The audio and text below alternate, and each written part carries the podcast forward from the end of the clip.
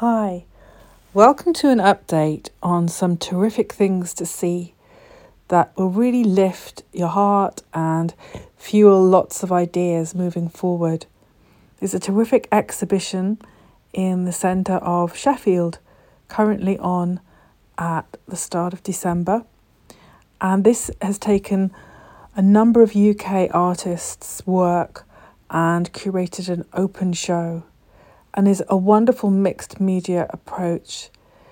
There's some wonderful sculpture, figurative and abstract, and very tonal work, and the flow of light through the actual gallery itself really lends it to this very subtle and sort of effervescent curation of work full of ideas and what I would say is hope that you know lots of creativity is going to flow now into our lives and things are going to be in movement for us in a really positive way. That's just my own feeling from looking at the images.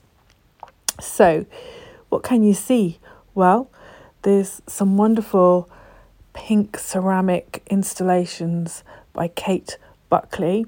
And looking at Kate's work she very often starts off working in multiples. So we'll have five different types, for example, of clay to start off the piece with each with a different tone.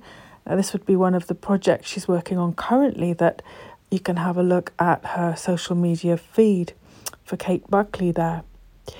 And what I love about her work is the way that the tones mix together but also stand up in their own right. It's like the colour movement gives the dynamic flow of the piece, but at the same time, it's one piece. It's not fragmented, but yet it's still made up of different colours. So I just really love that, and the textures of them are rather special. There's paintings, paintings by Sal James, and also by Ben Snowden, which have a really strong sense of bold brushstrokes and bringing colours to really bring alive the subject that they've been working on.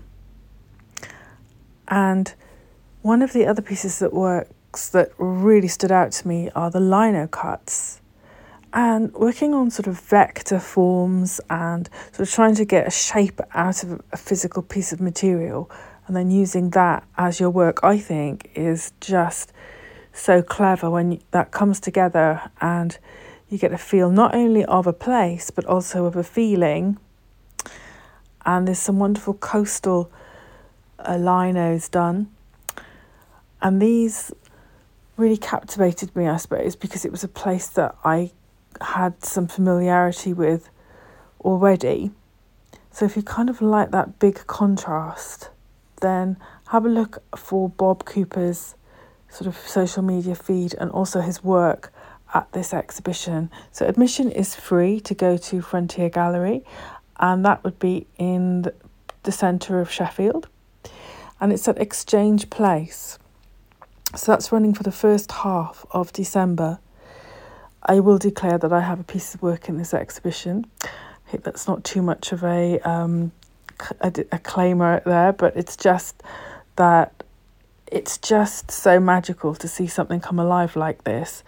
And the experience of entering an open exhibition has been really positive to my own practice. So I do encourage you as an artist, if you're already putting work out there, then good for you. And if not, then whatever it is you're working on, share it with the world because it's important in these times that we keep all of the ideas flowing and also to encourage people to be creative and to connect with that and to celebrate the actual act of making an image that represents something.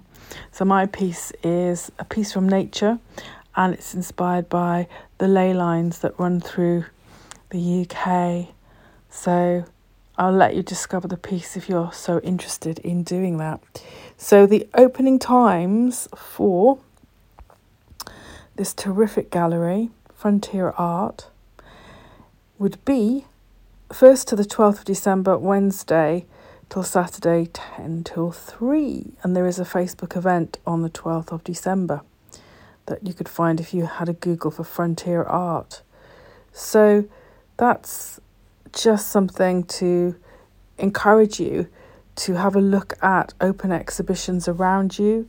And if you want to submit your work, I would say just click that button and just see what happens because it really can be something very positive, I think.